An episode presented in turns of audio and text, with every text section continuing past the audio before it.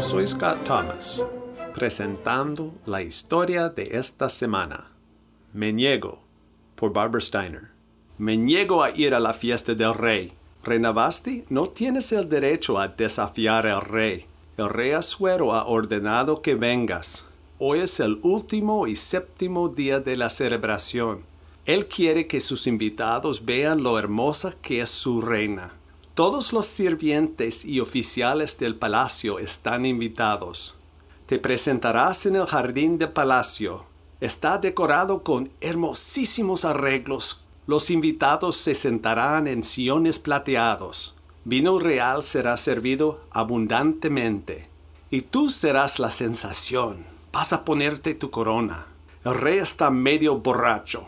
Él y sus empleados hombres han estado de fiesta por siete días. Por supuesto que tengo el derecho, como reina que soy, a no ser observada por hombres borrachos, solo por placer. Tú no tienes ese derecho. Todavía me niego a ir. Puedes informarle al rey mi decisión. El rey fue informado y se puso furioso les preguntó a sus siete más importantes oficiales, ¿qué ley y castigo tenemos para una reina que desobedece las órdenes del rey? Sus oficiales estaban acostumbrados a contestarle al rey las preguntas sobre las leyes y costumbres persas. Un oficial, Memucán, explicó las razones para crear una nueva ley, ya que era necesaria. Rey Asuero tu esposa ha cometido una falta contra ti y todos los oficiales y ciudadanos de este imperio, abarcando desde Etiopía hasta India. Si las mujeres escuchan que Basti se negó a obedecer las órdenes de su esposo, ellas les faltarán al respeto a sus esposos. Basti no debe ser un ejemplo para nuestras esposas. Habrá desprecio en todos los hogares te aconsejamos que inventes una nueva ley que afecte a todas las mujeres de este enorme imperio medo-persa. Declara una ley que no pueda ser revocada. Una ley que aparte a la reina Baste de tu lado y que también diga que tú escogerás a una reina más digna que ella. El rey escuchó, sí, esto castigaría su malagradecida y desobediente esposa. Todos los hombres a su alrededor dieron su consentimiento. Estamos de acuerdo. Esta será una buena ley. El rey la redactó cuidadosamente.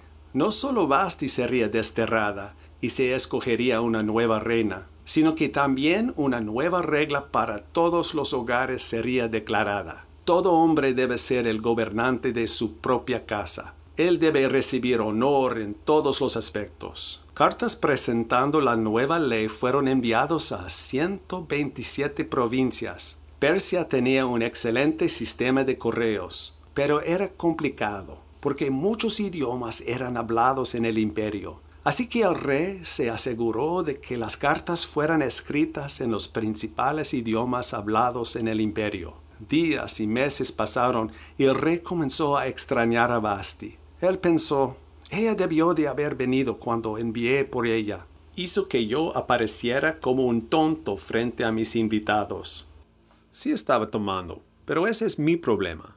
El libro de Esther en la Biblia no nos dice lo que le sucede a Basti, pero sí nos dice sobre su valentía al arriesgar su corona por el derecho a tener dignidad como persona. Que se sepa que en el año 482 AC el rey Asuero tuvo una gran fiesta a la cual su reina se rehusó a ir. Y actualmente todavía tenemos registrado sobre el coraje de la reina Basti. Estoy agradecido por el valor de todos los seres humanos. Los datos de Basti se encuentran en el libro de Esther en la Biblia.